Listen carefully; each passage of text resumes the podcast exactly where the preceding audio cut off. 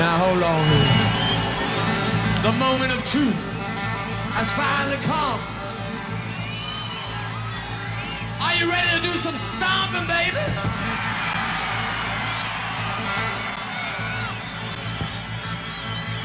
Are you ready on the bandstand? Detroit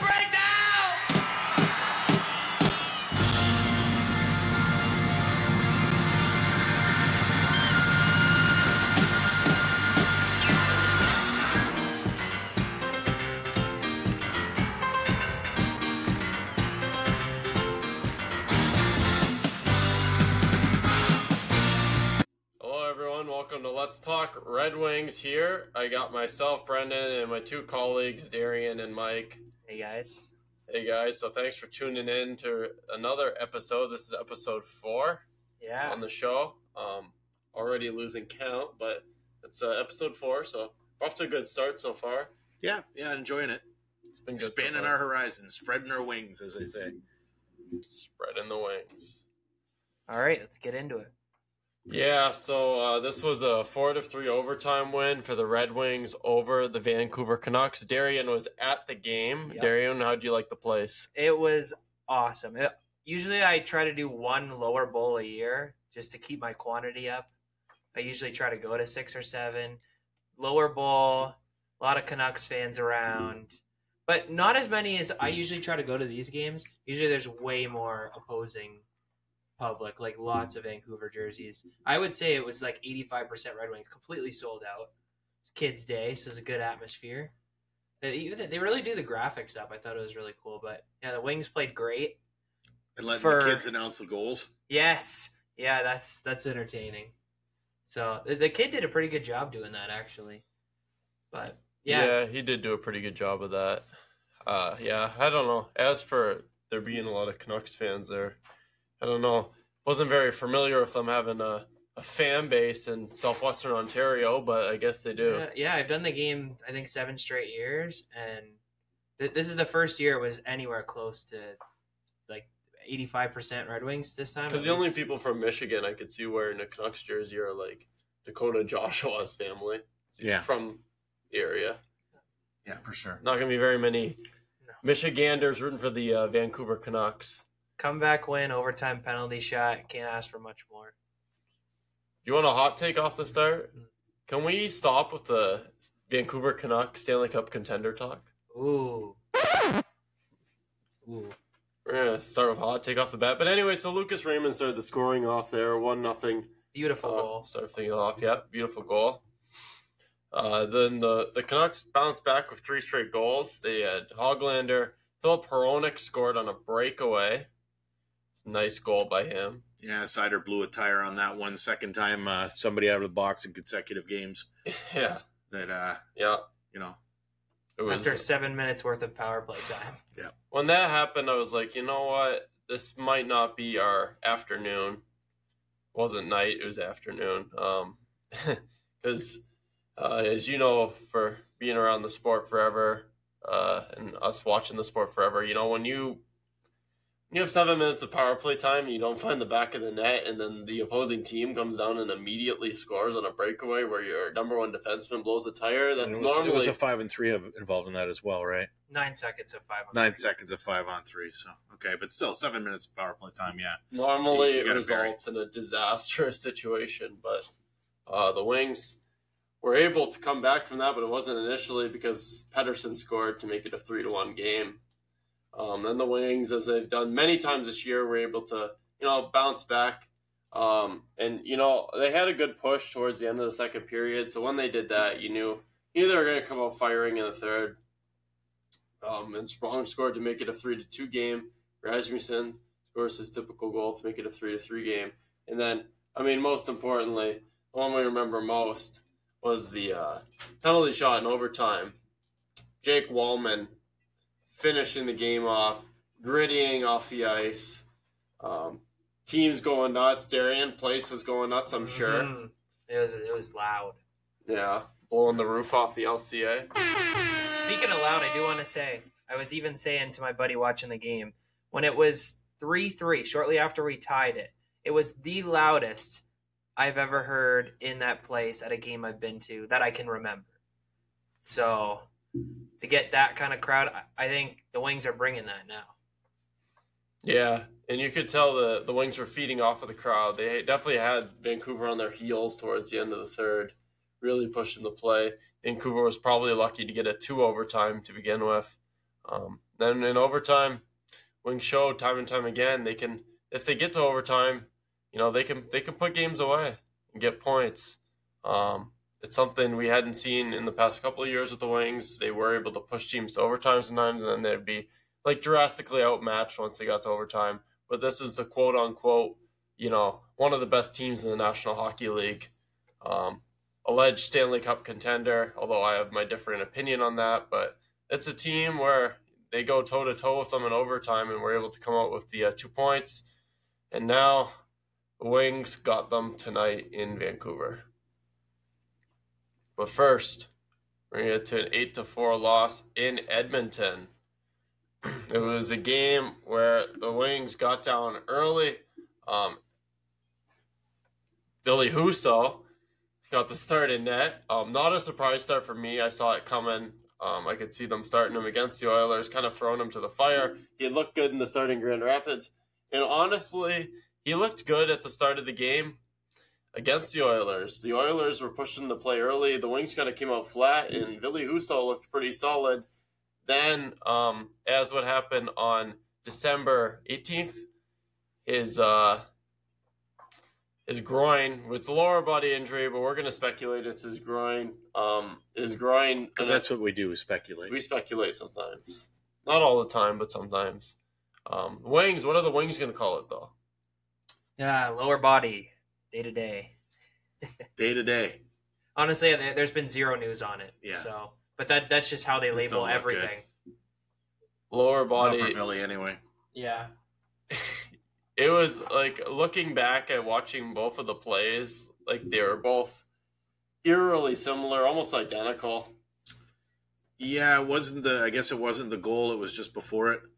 And uh, when he when he went to stretch out like that, that was, you know, he couldn't get over. So, Oh, breaking news. Ville Husso out week to week for Week- Derek Lalonde. week to week. Yep. Okay, there we go. Darian on the phone, Just just, working the phones. Yep. Could Nice job. could have seen that one coming. Um, yeah. So Draisaitl scored on that one. That play to make it a one nothing game. Ceci scores on a shot from the blue line that just got through. It was kind of ugly on Lyon's part there. Well, they say his first goal in 120 something games or Yeah. Yeah. crazy. and it was the first assist on the night for Connor McDavid, who ended up having points wise one of the best nights you can have. Six. Six assists. Yep. That was that, that was a night. it was Not good. every time the Oilers scored, he seemed to be involved. Um, yeah, DeBrincat scored on the power play on a very nice pass from Kane. Um, the Veleno, Kane, DeBrincat, and Sprong all had a very nice power play on that one. And yeah, Kane, Kane was the one guy. Um, maybe not defensively. You're going to get to that later in the episode. He had a couple breakdowns defensively, but um, offensively, he was uh, he was back to uh, well as he has been since he's been a member of the Red Wings. He was back to the form that you kind of expect out of Patrick Kane. I mean, he a was healthy Patrick Kane. he was making he was making passes in space that were just they were crazy. Oh, the pass to DeBrincat for for the one timer was a amazing pass all the way across the zone, and and then the uh, you know, uh, it The one- it looked like nice chemistry between Perron, Compher, and Kane. Yeah, the one no one talks about. The Wings got a scoring chance off of this one, but the pass he made at the end of a shift where he was Oh. out there for like a minute, about a minute thirty ish. He was out of gas, and he just wheeled around towards the defensive zone, and we're kind of like, we're kind of like, what the fuck is this guy doing? That's great. We're like, okay, time to get off the ice, and then did you, he just And then he flicks just one up wide open. puts one on a on a rope to get a quality scoring He's chance. like, hold on, I got one more in me. I was like, wow. in that second period. Yeah, him and DeBrincat. I thought they were really bringing it. DeBrincat hit two posts. You know, really could have been easily a two goal lead uh, for the Wings after two. They were really carrying the play, and and then the wheels kind of came off. So Yes, the Wings battle. Uh, Wings battle back to tie it um, with a Kane and Veleno goal, make it a three-three game. Um, what do you think going into the third? I mean, we were pretty optimistic going into the third. yeah, I was I was excited. Looked like uh, you know just kind of a little bit earlier what we saw against Vancouver and some of the other games in in the last uh, month or month and a half or so, and uh, it was nice to see. But What's funny is one of our Red Wings fellow connoisseurs who watches the game was commenting on the game. He remember this guy was like, you know, if the Red Wings outplaying the Oilers this bad, I don't see any way where a loss looks bad on us. Oh yeah, yeah. Well, he can eat his words on that one because they they found a way to do it. Yeah, this was second intermission conversation. They they Yeah. they found a way to do it. yeah, no big deal. Um, you're gonna get to the third period later. Yeah. I don't really have to go over that. I don't really want to go. Oh, you go over it now. yeah, we got All. Insight from Coach Hike. It's about that time. All right. Um, three things uh, that really cost the Wings in that third period. Uh, they weren't really good in their gaps in time and space and and lost battles. So time and space, a lot of the game and the gaps weren't great. Okay, they like I said, they carried the play well, and you know, well in that second period, but in the third period, a couple things that we hadn't seen in quite some time reared their ugly heads. Uh, lost battles, bad gaps, you know, gap control between the uh, opposing uh, attackers and our defensemen, and given time and space to to players to wheel and deal. Okay, so goal against number four, Seider gets stick lifted by McDavid. Great forecheck. We want to tip your hat to him, but uh, it's a play that he should have been stronger on the stick and and able to move the puck and get it out. Um, Bouchard was uh, found some open space. Uh, it was bang bang, so you can't really fault the wingers like you could earlier in the game, like the second goal. Um, actually, the third goal. Third goal. I'm sorry, and uh, but uh, the rebound, uh, the Edmonton player just beat our player to the puck and and made a great diving play to score that goal. Uh, very early in the third, I was talking about first minute goals, last minute goals, and how they carry momentum, and that one really started. Really seemed to jumpstart the Oilers. Um, you know, a bad gap on goal against number five. Nugent Hopkins was able to come in on a defenseman, cut right across the top of the offensive zone, and use Seider as a screen and put it through him. Um, you know, you can't give players that much time and space. You got to gap up, get get get within a stick length, and and uh, don't give them time to wheel and deal and cut across like that because that's going to lead to drop passes. That's going to lead to people getting out of position, and it's going to lead to screenshots that are they're going to end up in the back of your net. Okay, um, goal against number six, uh, Sherratt, bad turnover. Okay, something we hadn't seen much of since December. Okay, and and I'm expecting them to uh, tighten that up. Uh, goal against seven and eight. Uh, McDavid just flying all over the ice. You know what? A, a player that good gets that level of confidence going. Okay, and you're not making life difficult on him. He's going to make you pay, and he did. You know, he, he found guys open for tap ins. He, you know, he was he was fantastic. It was getting you know, he did a Savardian, towards the Savardi, end. Savardi and Spinorama. You know, which led to you know a, a direct pass, which ended up a goal or a rebound and scored. But but you know they uh you know what? It's it's correctable stuff. It's um, given too much respect to an opponent, and it's the wheels kind of fell off there. So you crumple up that period, throw it out, and let's bring it back. And you know you're you're facing a good offensive team in Vancouver, not as good offensively as the Oilers, in my opinion, but uh, play the way you did in the first and second, maybe a little bit better defensively, and change things around tonight. Yep. All right, so headed to Vancouver Thursday night tonight. All right, Brendan, what do you think? Yeah, late puck drop. Um, it's yeah, it's one of those things. The Wings gotta Wings gotta crumple up that third period in Edmonton and not let things snowball. I don't think they will. Um, it's a game where I feel like the Wings very well. You know, there's it's a game where they're they're heavy underdogs, but I don't necessarily love that take on it. I feel like the Wings can come in there. They match up well with Vancouver. Um, Vancouver's going to go with Demko um, in net. So, you know, they saw they saw DeSmith the last time. Yeah, So it's gonna it's gonna be Demko this time. So it's a different different goal. battle. different battle. Um, but Demko, you know, he's been impressive this year, but he's kind of his game's kind of taken a little bit of a step back lately. So I feel like it's a chance for the Wings to get on him. Um, like you said, not as good offensively as the Oilers, and I feel like it's a team the Wings will match up well against. And I'm sure they had a good skate in between and uh, were able to fix a few things up there. Uh, maybe some battle drills, things like that. You know, a lot of rush drills, things like that. So, so I'm expecting uh, some better results tonight for I- sure. I'm coming in pretty nervous. I don't know if it's just because we just watched eight goals go in the net. I'm sure that has a lot to do with it. Um, but at the same time, I, I think it's a tough spot going into Vancouver. They're they're playing well all year. Like even if we think it's flawed come playoff time, I still think they're going to be a strong regular season team throughout and a tough team to play against. I don't know. It, we'll get to that later. My my real play, but But in the big well, I'm a bit nervous. in the big picture, we're we're hoping over the five game stretch, three and two or two Yep. and three. So that's still well within the grasp. You get the win, you're you're well out in front of that now. So so let's see what happens tonight. Yeah, I want to win. I want to win bad um, in this game.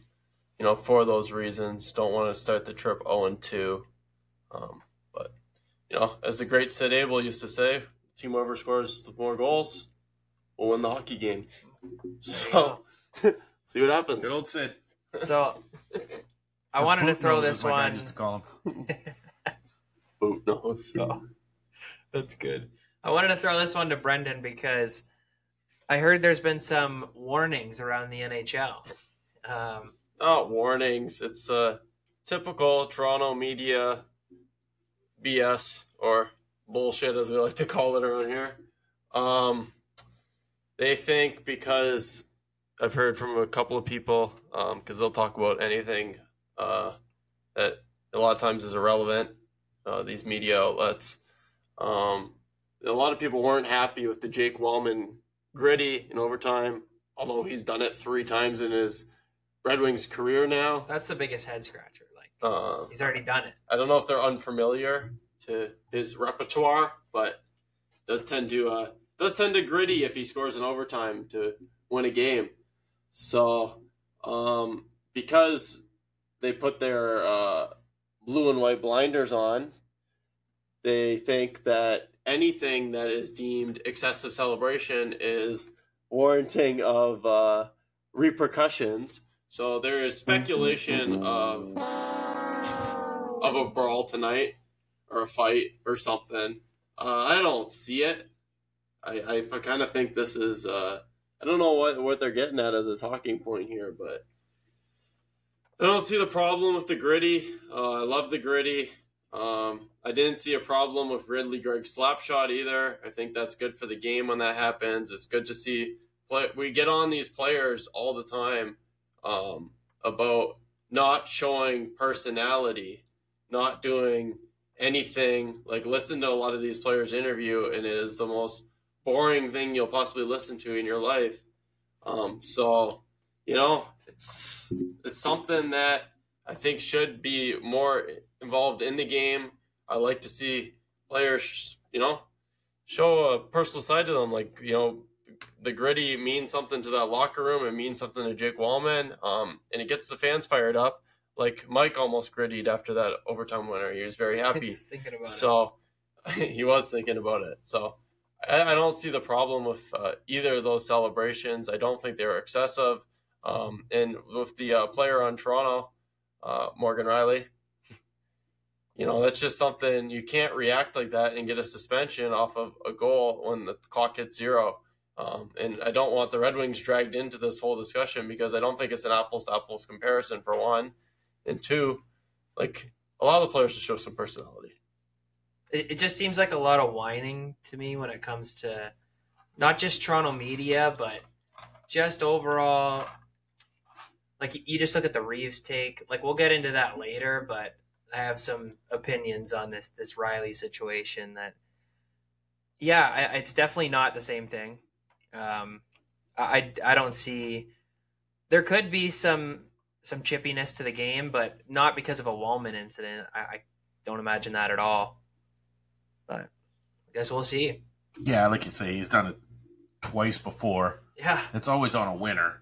It's not Yeah. like he's doing it in the middle of a game or anything like that. The other one was that huge Pittsburgh comeback, and this was a comeback. So And then, then the Montreal one was the other one. Yeah. in overtime. Yeah, so where they they're all a- huge, where they, huge where they blew a four four goal lead or Yeah. something like that. all of them are all of them have been big wins, and like, yeah, I don't see what the I don't see what the problem is with people with with celebrating. You know, this isn't like I don't know. It's I think it's good for the game. You know, it, there's two ways to go about it. Like you know, a lot of players like I don't mind when players just you know say score and you know say the Bobby Orr, Barry Sanders aspect where you score, you just kind of expect to be there. You know, put your head down. But I also like to see a little flair sometimes. So it's good to see both. You know. Yeah.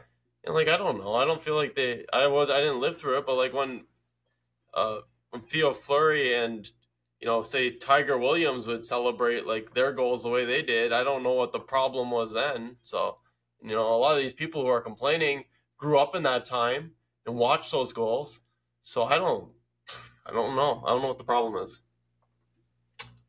it's it's uh, it's always going to be a thing for hockey, especially. You just have uh, a lot of people that will always have that that take, like just kind of shut up and play, and I don't have some fun, you know. Especially on a game winner. Come on. You have the, there's so many, you know, there's so many unwritten rules in the sport. Like some of them, I'm not going to get into all of them right now, but there there's some like that get talked about a lot that definitely could go the way of the dodo, and I wouldn't really care for getting rid of them. Uh, I'm all I'm I like a lot of tradition, but um, there's certain things that are just non. They're not really traditional. They don't really serve a purpose, and they can they can go away. Yep. So that's my take on it. All right, so we're we're still in uh, trade bait season. Um, the rumor mill is kind of quiet, but we do have some articles out there. Names are popping up here and there, and uh, I wanted to throw some at you guys because we've gone through most of the names I found on this list, like that are higher up that seem realistic. Um, funny thing is, this is a Chris Johnston athletic list, trade bait 4.0, and it is all the potential guys that could be traded. There is three former Red Wings on this list. Okay. So that's that's really interesting that I wanted to. I'll tell you exactly. Vrana for sure is one. Um, Who's taking that? I know that's a, Kubalik Could see that. Yeah. and uh, uh, Mantha. So He's had a better year. Better, yeah, yeah, but I want. Uh, Uh, there's there's a lot of future considerations and bags of pucks being passed around for those names. yeah, I Yeah. wouldn't want any of the three. No. Um, even even Ku- like Kubalik, I'm not very impressed. Oh, I mean, No. Sprong's a huge upgrade on Kubalik. if you're getting healthy scratched in Ottawa, I don't even want you as depth. yeah, I don't know if you can play as depth in Detroit. No. You're being healthy scratched in Ottawa. But speaking of Ottawa, Vladimir Tarasenko. They they signed him. He is a rental. They gave him the one year shot. He is playing great. Um, Well, first I'm going to kick it. So I'm looking. The Wings have 12, 12.6 million dollars in deadline cap space. That's going to be it's going to be a healthy amount of cap space you can yeah, yeah work can with do at the deadline. perfect. Um, there's, there's so many teams that are contenders or in similar spots to them that are right up against the cap. Yeah. That are going to have to use long term injury reserve and things of that nature to to try and make something happen. Yeah. So if they want to take a swing, they can. and to get into it off the off the jump here, the Wings to kind of set the stage. The Wings have a one singular pick in every single round. Um, they traded away the fourth round pick, um, but acquired Dallas's fourth round pick. That was in 2022. That was in the Glendening trade, actually. Um, so got the fourth rounder in 2022. So yeah, picking every round. You you consider the market, and I think Tarasenko is for sure a second, but potentially a first. So is he worth that swing? Do we take that type of swing? He he is having a great season, but and it would be another top six scorer to add to the team. But are they in a situation where they're going to take on a rental? That's that's the real challenge. hmm Yeah, he'd be an interesting addition for sure. Um, you got Eberle here too. Yeah, I as a want pot- I want to pull up his contract before I as a dive into this. as a potential ad. Yeah, he he was on the list. Seattle looks like they're more in the seller direction this year. Um, Yeah, I mean that's hard to say because there still are, they're still hanging around in that playoff race. Honestly, like, Eberle would be a rental too. honestly, who? Yeah, so he's making uh Five and a half. he's making five and a half million dollars. Exactly five and a half million dollars. He's a UFA next year. Um, he has a no trade clause. I don't know. I don't. It's tough to say. I don't really know if the Wings would go in that direction with him per se.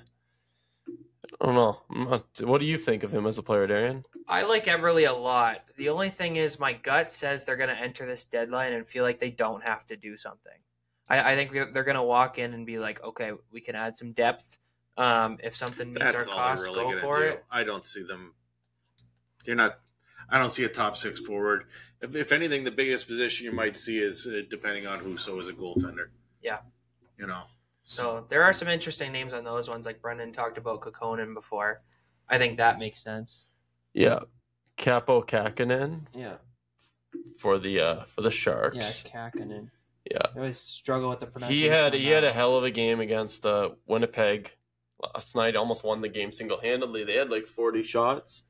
Um, goaltending battle. Um, your favorite goalie to watch in the league, Hellebuyck, and him battled he's it good. out. Um, Kähkönen came to play, and he's making he's making two point seven five million. There's a potential where the Sharks Sharks have uh, two retained salaries, so that means they can do one more it's it's. It's an interesting potential. I don't know. I could see him. I like his game a lot. Um, I would like to see him. I'd rather see him play more than Reimer. Um, he's seen a lot of shots in San Jose, and he's looked good. He's developing well, and he's 27. So you know, Wings got like a similar chip in the chair when they went and acquired uh, Alex Lyon in free agency. Um, it's a guy uh, in Kaapo Kähkönen. I could see if he's in the right situation. You know, could play a could play a role somewhere. He's got to get out of San Jose though. Yeah. San Jose Without is doubt. San Jose is a graveyard for goalies right now. Yeah. Um, And I mean, lying out for different reasons, right? Just kind of lost that starting job in, in the playoffs last year, and they didn't retain him. So So Markstrom was incredibly low on this list. That has to be just because they're going to drive the price up super high. They don't think he's going to be moved. That's well, what I would. well, all think. right, Darian. I'll give you this one It's here. gotta be So, so say like, say like this list here. Chris Johnston's list has Kaapo Kähkönen at 23 and Fleury at 24. Now Fleury has the much bigger cap hit. Yeah. Um, That, that's the one goalie on the whole list we haven't touched on yet. That's, I, I just can't see the Red Wings can't acquire. No. him. No. Uh, where where is Fleury going to end up? I'm not sure, but it's, it's going to be interesting to see where he ends up. yeah, I'm trying to think of contenders that have a goaltending need. L.A. Yeah, LA has a, a major goaltending need. that's the spot. Um, because there's money available there. So you're looking at retained salary almost no matter what. Yeah. It's, it's going to get dicey for teams like that. Like Toronto will put have to have to put half their roster on LTIR to, yeah. to bring him in. Yeah. But we're going to hear the rumors that they're going after him for sure. Yep. Well, he's a big name, but he's not. Like I said, for one, I'd much rather. Maybe it's because I actually, you know, watch the Sharks and bet the Sharks compared to a lot of people, but um, I'd much rather Kähkönen than Fleury. Like, Yeah. not too fussy on Fleury.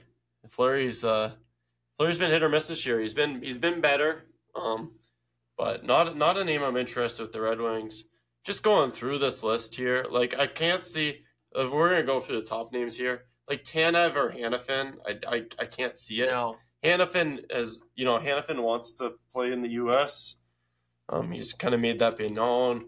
Calgary made him a contract offer, um, but the Wings have so much money tied up in the future to defensemen. I can't see them going after. Noah Yeah. Hanifin. I like how Hanifin's played this year, but Yeah, it's well, no, no, I don't see it. The, the bigger swings just almost don't make much sense for roster construction purposes, like especially a Hanifin or Tanev. Sean Walker is he's played very well for Philly this year on D, but like is the, the does Philly even sell at this point? Don't see it. No, Like I, don't, I don't think so. Point back at Carolina for second in the division. Like did they sell? I don't really see that. Um Henrique, we've always liked his game. He's got to go somewhere that's a contender. I just don't know if he's a fit in Detroit.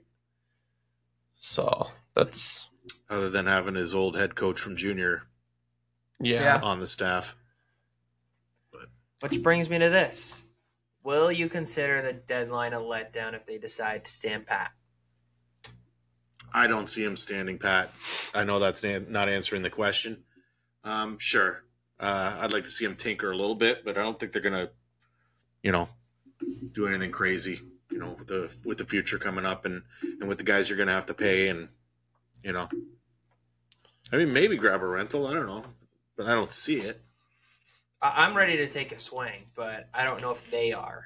Yeah, it's That's- not. It's it's get this team into the playoffs, get some playoff experience, and and I mean, you get a chip in the chair. Who knows what happens, right? But and you've you've proven you can play with anybody this year. But over seven games and over four rounds, uh, we'll see. But got to get there first. I've already said my guy that I want, and that's uh that's Pavel Buchnevich. Yeah, I, that I- is, I like that. And he's like, where where is he on this athletic list? It was he was down pretty 20 far. Something? Yeah. twentieth. Yeah. like you can't look at that and say twentieth. Like, you know who else is a sleeper one too that I just I always forget. He like every time I watch him, like I'm well when he shows up to play. Sometimes he doesn't, but there's a lot of times where I watch him, um, and he's a proven. He's a guy who does come to play in the playoffs, um, and he's at that three million dollar cap hit. Anthony Duclair with the Sharks hmm is another. He's ranked right around Buchnevich, and that is a that is a guy where that that guy is an Yzerman type player. Yeah, he's a playoff player. Um, he could fill really well. fill I a think. spot on the wing. So like, what do I want to see? I, I'll be I'll be over the moon if the Wings acquire a player of one of those two in caliber, somewhere in that range. Don't need to go for the big swing. Like you know, Adam Henrique will be a big piece to go somewhere because he's been really wanting to get out of Anaheim, and I'm sure he'll perform well wherever he ends up going. You know, Every one of those general managers, though, that you've brought up uh, from those teams are guys that Yzerman has tended to make moves with. yeah. So Let's see what happens. But I see them going more for, say, if they're going to make a trade with the Ducks, a Frank Vatrano than a, a Henrique. Just don't see. I don't think Henrique's flat out worth what he's paid. No. Um, for one, and two, it's like the Wings aren't in a position to like buy, go all in on a rental, not a rental, but a player like that. Yeah, I find Yeah. the issue with Henrique is he just kind of disappears some games, Oh, there's times where he looks. and I don't know if you want that in Detroit. That's kind of what we've tried to shy away from building this roster. Yeah, Cough, cough, Anthony Mantha. But I um, wouldn't put him in the same No. category. as him. No, no, no, no, no. I'm just saying that's the type of. Sometimes I just wonder though, is it because uh is it because it's a is it because it's a veteran guy on an expiring deal? Like is that the reason why you know that he plays like that? Where he just there's some nights where he just doesn't show up. I don't know because because when he he's starting to get long in the tooth a little Yeah, bit, yeah. but exactly. Could just be lack of say. talent around him. Too. but like I I've I've watched the guy his whole career and like I guarantee like one thing I'll guarantee is that guy because he hasn't seen the playoffs in years. When he goes to the playoffs this year, because he will be going to the playoffs, he's going to be ready. To, he'll perform. sure, He's going to be ready to play. sure. So yeah, it, it's a swing. I t- honestly, That's one of Darian's favorite guys ever. yeah, yeah. We're going back to the Windsor Spitfire Memorial Cup days, back to back. Oh yeah, but yeah, I just I see it with Henrique. There, there's a lot of opportunity for them to get somebody and make a push, and just kind of give themselves a better chance to slide into playoffs. I think you have so many teams with tons of talent fighting with you in the race that if you can better your team in any way, why not do it? I, I- I think we're in such a good position, prospect pipeline wise, that are you really killing yourself to throw a two or a three out there? I don't think so, but guess No. we'll find out. No, because those are chips in a chair, and the Wings have you know drafted enough guys in that range where you can afford to take a swing like that when you're in a playoff race like they are now. Um, and don't look now, guys, but uh, New Jersey is coming on strong. Yeah. They're uh, they've been Yeah, playing some good hockey. You, you really look at it now; it's really shaping up where you're starting to see it's going to be Tampa, Toronto, Detroit, Jersey. Anybody else you'll lump in there that Yeah, they're two points back of us, equal games. You know, we always joke about the Islanders being and the like, Islanders? the team Islanders like are three the back, way yeah. the, the the way the Islanders are going to get there is they're going to lose 20 overtime games and that's going to give them 20 more points than they potentially would have had. 13 OT losses. Next closest is 10. but that's why they have those points. Yep. that's why Played the first sixty, that's why they got those points. That's crazy. but I think it's yeah, it's it's really shaping up that it's going to be. I don't think you're really going to see a Pittsburgh or somebody like that making a unless they make a splash at the deadline or something like that. There's, yeah, they got games at hand. Yeah, they'd be closer if if uh, if they win those games, but you got to win those games. It's a lot of teams to, to leapfrog as well, but But I mean, but we're- we're but still- we're still analytic technically but early, analytically but- they're so impressive. yeah, Yeah. Okay. But um, I mean, honestly, the one the one team I could see falling out of the whole thing in in those things in in those teams that I mentioned is possibly Tampa Bay. You know, Yeah. you could be that. It's, you could see Toronto, and Detroit getting in, and Yeah, so some Tampa. interesting games tonight. Like Colorado plays Tampa, Philly plays Toronto. Who the hell the who the the Wings fans root for in that game? That's tough. I don't know. Kings, Devils. Yeah, there's. yeah, yeah, that, that was a perfect time for the Crickets. a little slow on the draw there, but That's I was uh on the wrong page. yeah. We did have some big news today. I'm excited to see that game, but watch the Philly Oh, yeah. Game. I think it's gonna be a good one. See, for me, like, I'm, I'm always rooting for anybody but Toronto, but the, Philly's on a four game winning streak right now too, so um you know, it's funny, they've been streaky, much like the Red Wings have, you know. Right when you think they're gonna fall right out of the race, um, they find a way to Yeah, piece they together back. They piece back together in. some wins and be right back in there. So yeah. all right, it's big news today out of Columbus. Wings have a Stadium Series game in 2025 in Ohio. What do you guys think? snow tour game. I know that. Just love it. I know, I know they're trying to get the uh, Michigan versus Ohio State vibe there going, but I don't I like I don't you know, I'm those are college football and the NHL are honestly my two my personal two the other two at the table can't say this, but it, they're honestly my two favorite sports. Um I like it I like both of them better than the I can say NFL. that. Um, and uh, although I love the NFL, but it's definitely those are my two, two favorite sports. Um, and like, like honestly, like I don't know if you can attest to this, but there's a lot of times where like I'll watch the Blue Jackets and like I don't even mentally associate them with being No, this feels forced. in the same. Even though I know where Ohio State plays, I don't associate them being in the same place. Yeah. like I don't. There's no. There's no rivalry with the Blue Jackets. Um, we've both been to games in Columbus to watch the Red Wings. Um, the fans there might try and make it seem like a rivalry, but it, it really isn't. Um, I don't think uh, Columbus a whole lot other than like to follow them like I do any other team around the league. So no rivalry whatsoever. I don't see there ever being a rivalry because they're in the other division. They're in the Metro, not in the Atlantic. Um, and it's a team that, much like the Red Wings, hasn't had very much success over the past seven years. So I don't see. I don't. I don't get this. I don't get this whole like. Will it? Will it even sell out? so that's the That's big what I question. know. And I think it's one reason they're taking the swing at this. it's a big stadium. Yeah. It's a big place to fill. So this is an opportunity to set the NHL record for attendance. So gonna set the NHL record. No, but I'm just telling you, they they're throwing it out there. I've seen it in athletic articles. What are they putting seats on the field?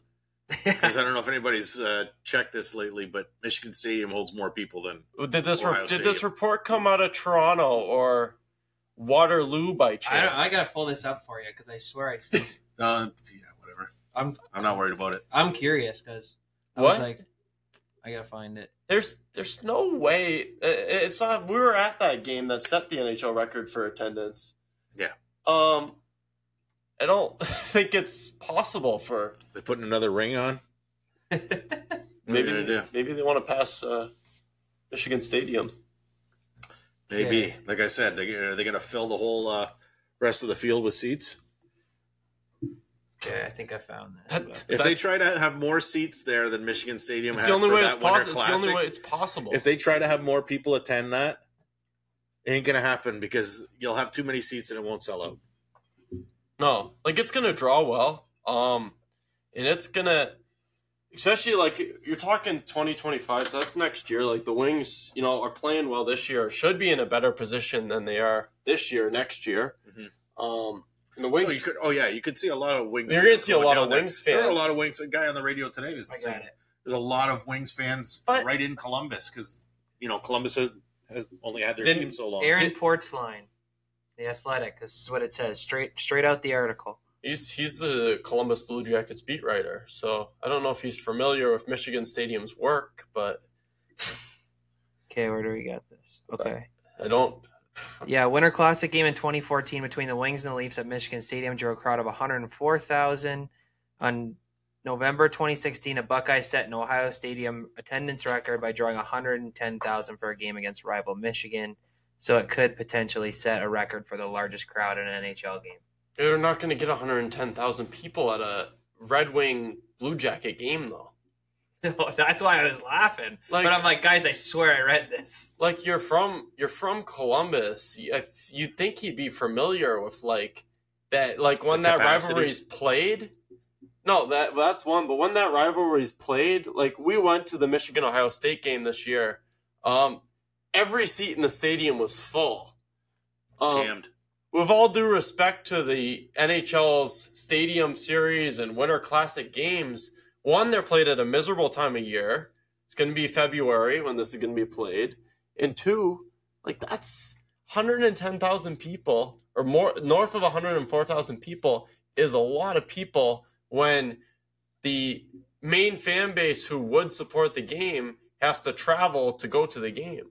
Hours, four Yeah. hours.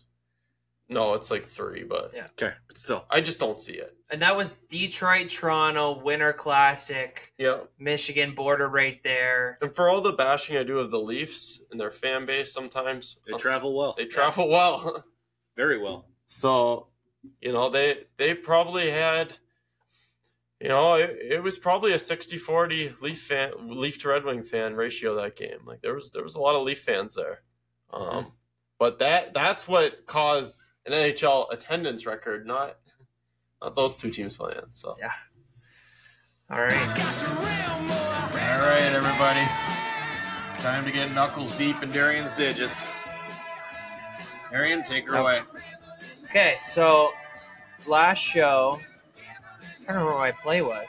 I think I went one and one, but uh, we've been going a lot of one and ones lately. Um, this is a difficult game for me to play, Wings Canucks.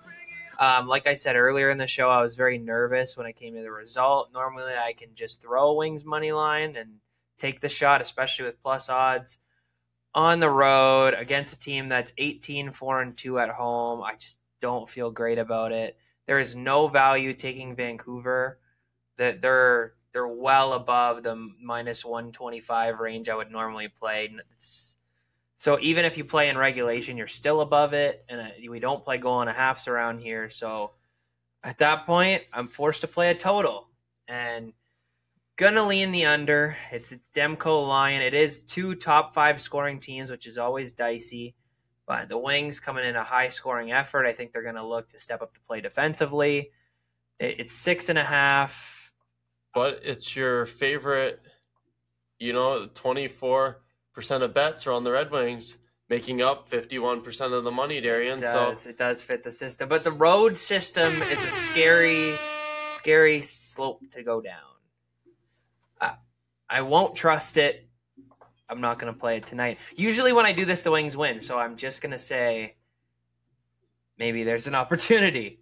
But the Wings, you know, this is this is the type of game where the Wings, you know, win win more often than not on the road. You Yeah. know, people have people are giving them, you know, they see that third period against Edmonton, they've kind of tossed them away and said there's no there's no way they're they're winning this game and then this is a game where they just burn the tape. They have good bounce back ability. Burn the I mean, tape Their, their coaching staff's done a great job with the. It's the the style of mental- play that the mental that leads fortitude. to that Yeah. too. but mental fortitude too, and I mean that's that comes from the coaching staff as well, you know, and the leadership of the players. Just you know what, they're professionals. Yeah. Look in the rearview mirror. I'll take a nice three to two win because that would get us in. So you just got to get under six and a half. I'm gonna play that bet of the night. We are going Predators. This is full on system play. This is about 90 plus percent of the public and money on Dallas. Row or home dog plus 135 on the money line. This is everything the system stands for, and we are gonna take the Predators. So. All right, way to go, Darian. All right.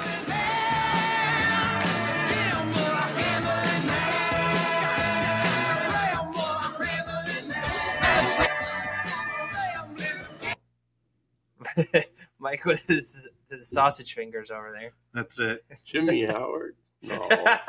Jimmy Howard sausage fingers. yeah. No, we love we love you, Jimmy, right? That's Oh. right. We love you. I think I found a show title. Fan of the program. Not yet. Oh God. Okay. Look around the league. All right, It's- let me let me take this over here. So I'm Morgan gonna, I'm gonna we're gonna a little round table. Um, Darian, we can tie in. This is gonna be crazy. We can tie in a little Darian's digits to this. All right, Go ahead. you're gonna have to find the odds because Yep, you are the I got it. you are the betting man. Yep. He's the only one on here with a gambling addiction. Ooh, call the number. What's the number? What's the number? I don't know. I haven't called it yet. We're not at that point. One day, one day.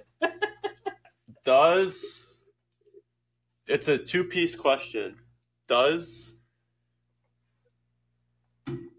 does Connor McDavid catch Nikita Kucherov in the scoring title? And does Sam Reinhart catch Austin Matthews in the goal scoring title? Ooh, okay. He's going futures. I like this idea. Because if you look at the odds, I saw this today, they are crazy. I think Reinhart's three goals down right now, and it's plus 410. That's an injury away from being caught. Still a risk because and Connor McDavid, I mean, if he can piece together like a couple more, five, not a six point night, but at the expense of our Red Wings, but even a couple more four and five point nights, he could be right there. Mm-hmm. Did you know you can bet highest scoring game of the night? I just want to say that. Like, what kind of psycho? You, you would do, you would do that. Oh. Speaking of psycho bets, I'm gonna give you till next show before I give some analysis on this uh, first goal in ten minutes thing. Um, we're leaning in the wrong direction, but uh, we're we're gonna see. I did put my stamp on it. So So you don't come up with something the day of the show and say it's it was it's a several days before the show. It had been a week long process. Right. I, I've heard several sources and seen betting proof. There is always knowledge behind Darian's digits. I think it's going to be tough for uh, Reinhart to catch uh, Matthews. Matthews will get on another couple of eaters and uh, win that goal scoring title. Yeah, I'm trying to Um, find. You, you think three is too much to make up, or you just think, No. or you think math? No, at, at this time, he's kind of he's in a bit of a lull right now, so he'll pick it back up. So yeah, McDavid and McDavid is McDavid's thirteen down on Kucherov right now. What would you What would you say is the better bet? What would I say? Reinhart? Was it? What would I say is the better bet? Yeah. Reinhart for sure. Yeah, I would say two, but Like I don't, I don't know if either one of them are going to catch those guys. three So- three goals isn't it isn't nothing. Like it's more of a gap than you'd think of. Yeah. Especially when you score at the clip that Matthews does. Yeah, that's what that's why I'm saying that. Like that's in 13 points down. It's attainable. So we're talking most points here. Or Yeah. Most okay. Because I'm gonna have to search something different because MGM only has the Rocket, which is firmly in the Matthews direction, obviously. Yeah, which is strange because, like I said, it's a three goal gap. So well, Reinhart is, is six to one. And like the other thing too is like how many times has Matthews played a full year? Yeah. I'm not saying he's going to get like a long term injury, No. but like he's got at some point in every season, he's gotten either suspended because the league's against the Leafs Oh, allegedly, um, and then uh, he's nice been seg- hurt. Nice segue. yeah, that's that's where I figured we are headed with this look. But I did like the the goal score play. Uh, I I think you get a nice little quarter unit play on six to one Reinhart. It's worth a shot in the dark. Like you're playing futures, might as well just throw something out there. You, I feel like futures, you want to have a couple dart throws. That's a dart throw because you're not going to take Matthews. All right, so what do, what do you want to? Morgan Rielly. Well, you kind of gave your thoughts on it. I kind of want to have me and Mike throw Morgan Rielly and the Leafs fans. As soon as as soon as he took the shot, I said, "Ooh, that's basically not good." yeah, And then Rielly just, you know, went all cuckoo and decided to take the cross check to the head. And And you know what? Uh, in terms of length of games and stuff like that, it was I I based it completely off. I didn't dig seven years back into Maple Leafs history and and the Parros era and and however many years he's been the director of safety and and how many Maple Leafs have been brought in front more than any any other team and well, I mean, there's you have momentary lapses of uh, of judgment, and doesn't matter what your history is. Well, it does matter what your history is, but in terms of, uh, I just judged it off this year.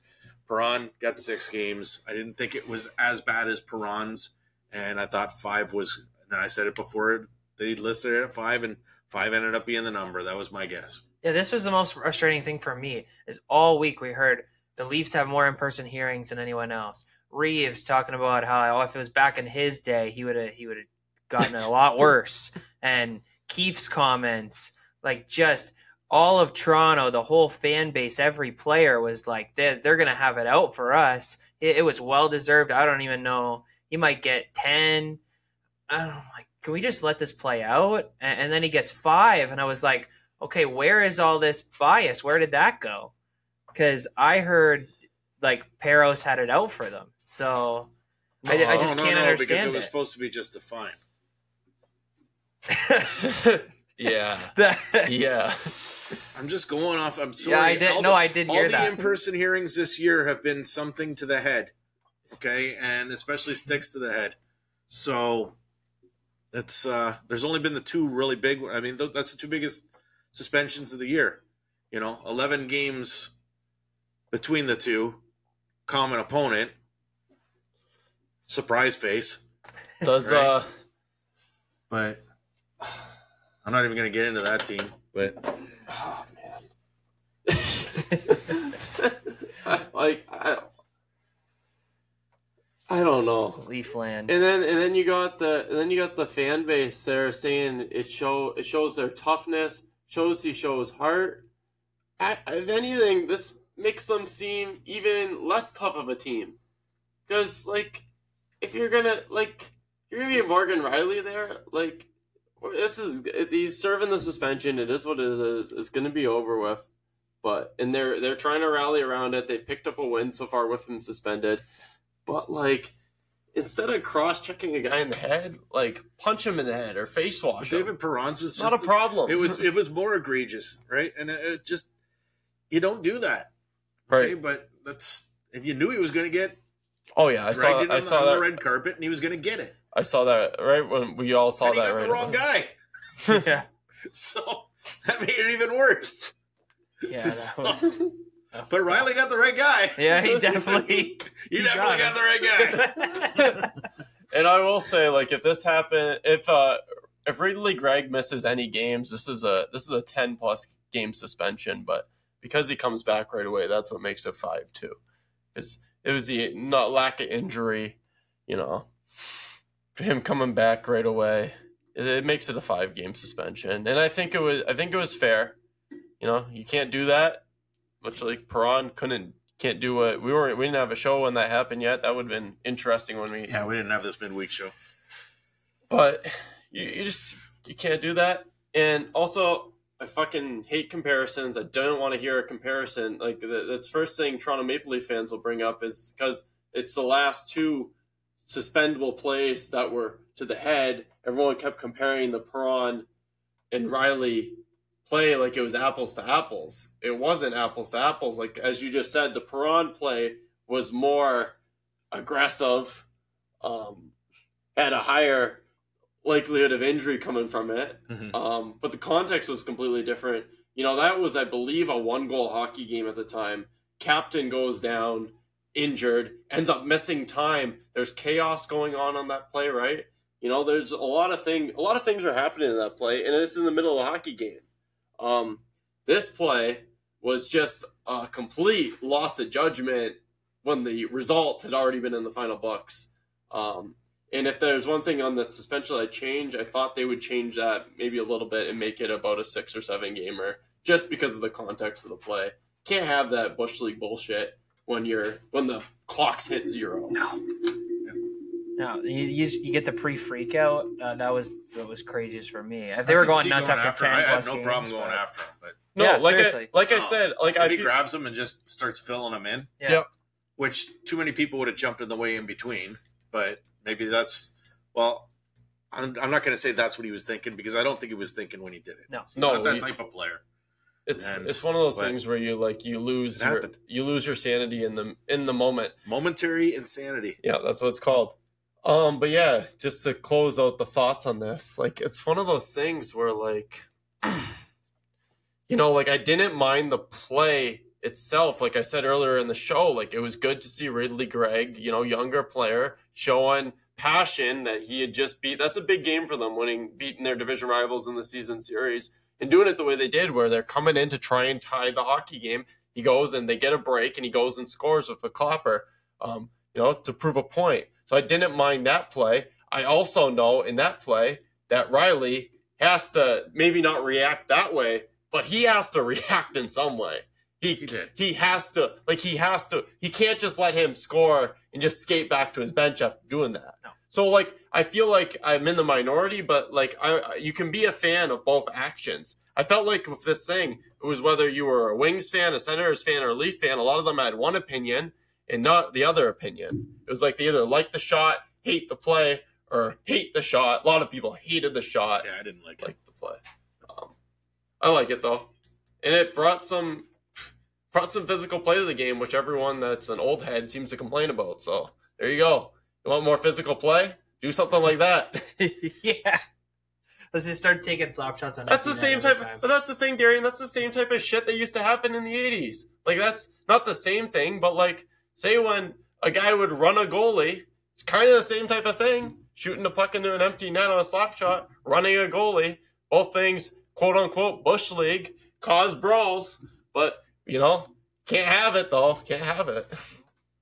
So Yeah. this is what it is. All right, it's time to close her out. Shout out the socials, Facebook. Let's talk Red Wings. Get to our Facebook page. On X, we are at LTRW19. And on TikTok, Let's Talk Red Wings. That'll be up and running soon. So get on our socials, spread the word. Absolutely. Shout out to the sponsors. Yeah, okay, so let's do this one last time here. So we got the 519 Beer House. Uh, it's located in Tecumseh, Ontario, right on the Windsor Tecumseh border. It's possibly the best pub in Windsor. Um, and try the wings. Yeah. And looking for a new ride, get down to Motor City Chrysler. Go see Jeff Pollock, 519 256 2303, corner of Walker and Tecumseh, right across from the minivan plant. Mention the show. Jeff will set you up with a great deal on a great ride. All right, go Wings. Go Wings. See you next week.